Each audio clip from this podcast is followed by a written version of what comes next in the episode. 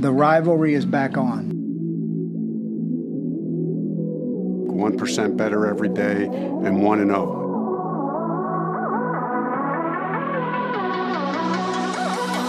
Brissett is the quarterback lined up behind center, takes a snap, going for a home run deep downfield, looking for T.Y. Hilton. Hilton makes the catch. He's at the 10, 5, stumbles in the end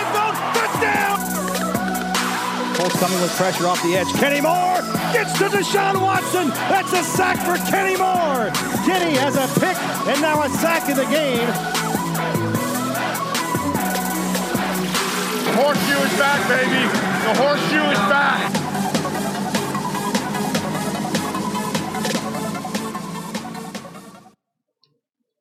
How's it going, Colts fans?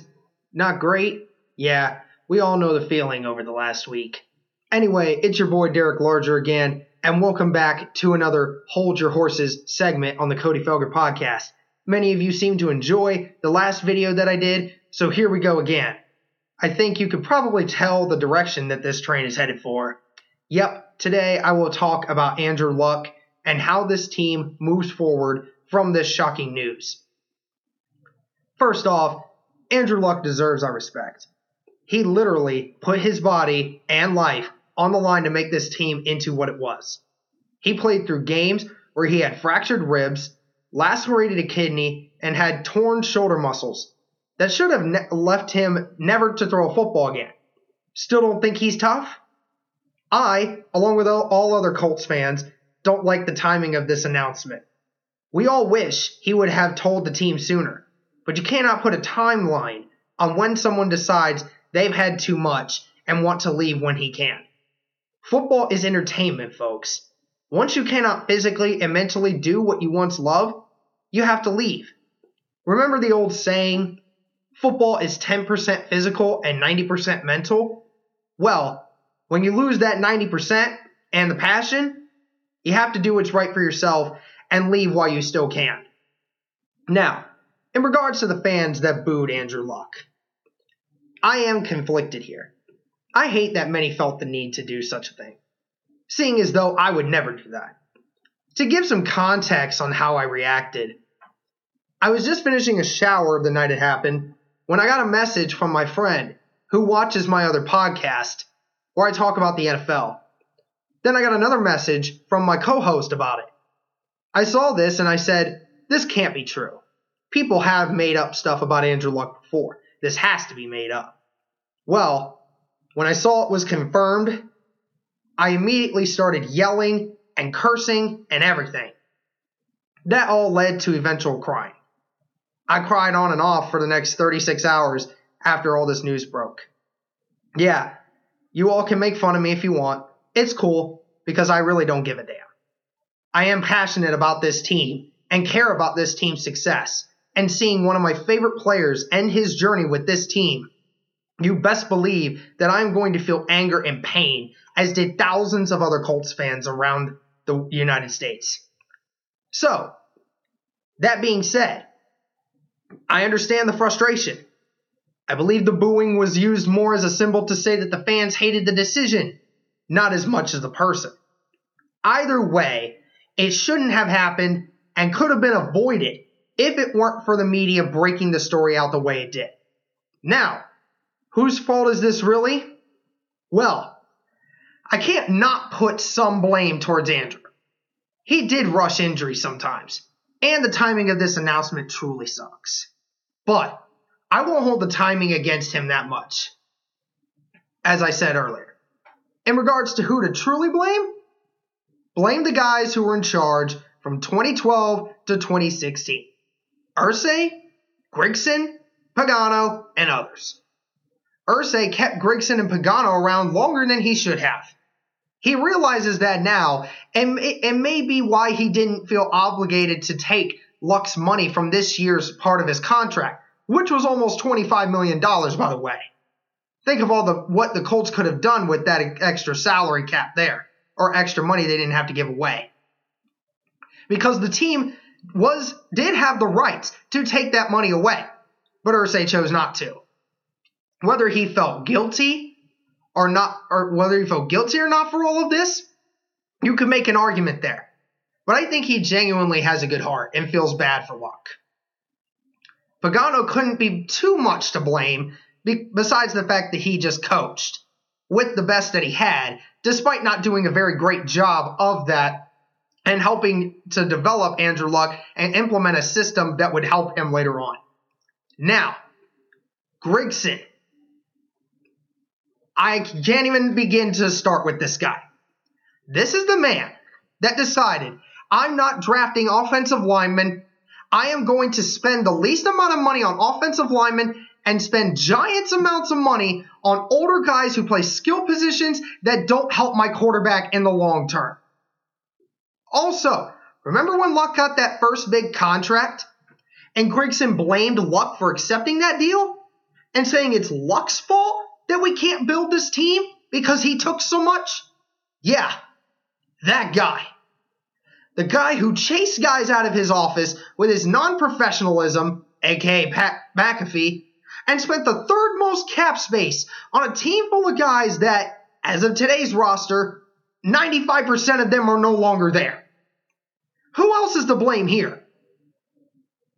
Who would have guessed that Grigson, being away from the team for almost three years now, his legacy is still hurting the Colts in some of the worst ways possible. In regards to how this news broke out, first off, I, like many others who I talked to the night this came out, did not appreciate Adam Schefter reporting this news when he did. Andrew Luck had stated he wanted to break the news on Sunday to his team, his teammates, and then the fans. Unfortunately, that was moved up due to the news coming out that early. We all know how the media works sometimes, guys. It doesn't matter how other people feel about it being presented, just as long as it's brought out first. It's all that matters is breaking the story first because it's the big news. Andrew wanted to wait until Sunday as reported, and that was taken away from him by the media. Some of his own teammates said it stinks that Luck was not able to retire on his own terms because the media changed all that. However, I'm not going to keep rambling on about it. Now, I'm going to talk about this team moving forward. First off, do I think Jacoby Brissett will be our quarterback of the future? I don't know. Whether he is or isn't, he is the best option on the board for the Colts as of right now, and he deserves a shot, given everything that's happened. By the way, I saw so many people, whether you watch this podcast or not, stating that Brissett should start over Luck anyway, as I mentioned in my other Hold Your Horses segment from the week prior. Since, you know, Brissett's been out there putting in the work and doing everything needed to. Well, now's his chance to see if he can back up those words that you sprung out. You all know who you are that have been saying it. Quick question though. How many of you that have said Brissett should start over Luck, even if Luck was healthy and ready to go, are now saying we should tank to draft someone new after this season, or even in the 2021 season. That we should get a washed up quarterback in Colin Kaepernick who brings political and other baggage to this team and to this league, or pick up a 38 year old quarterback in Eli Manning. Really? Do you realize how delusional that sounds? You haven't even given Brissett a chance to prove himself. Now, I'm not talking about the whole Colts uh, community here. This is not everyone that I'm talking about here. A lot of us, most of us, are willing to give Brissett a chance, but there are so many of you that uh, that think opposite wise. I have no idea why. And you don't dare say that he didn't prove himself in 2017 for so many reasons. He came in week one of the 2017 season and had to start week two. He learned on the fly with a defensive minded coach that did not know how to implement an offensive system and had probably the worst roster in the NFL that year. Brissett is a young, talented guy with great leadership. Everyone in the in the locker room loves this guy. Those saying that we will go for Tua, look, unless we trade up into the top five, I'm pretty positive we will not be involved in acquiring Tua. He will most likely be the number one quarterback taken in next year's draft. Do you really anticipate Ballard giving up a player and possibly two or three draft picks to move up to acquire him? Somebody will be taking him before us, folks. I don't see it happening. Ballard still has confidence in Brissett, and we should too, until he is proven otherwise. Also, in regards to Trevor Lawrence, he will be the number one guy drafted in 2021, not next year in 2020, in case some of you don't understand the math. So we should tank next year also? Some of you have no faith in this roster, and it truly shows tell all this nonsense to guys like Darius Leonard, Quenton Nelson, T.Y. Hilton, and others, all those guys who have done so much to make this team better. All of this nonsense talk will spill into the Colts organization. You understand that, right?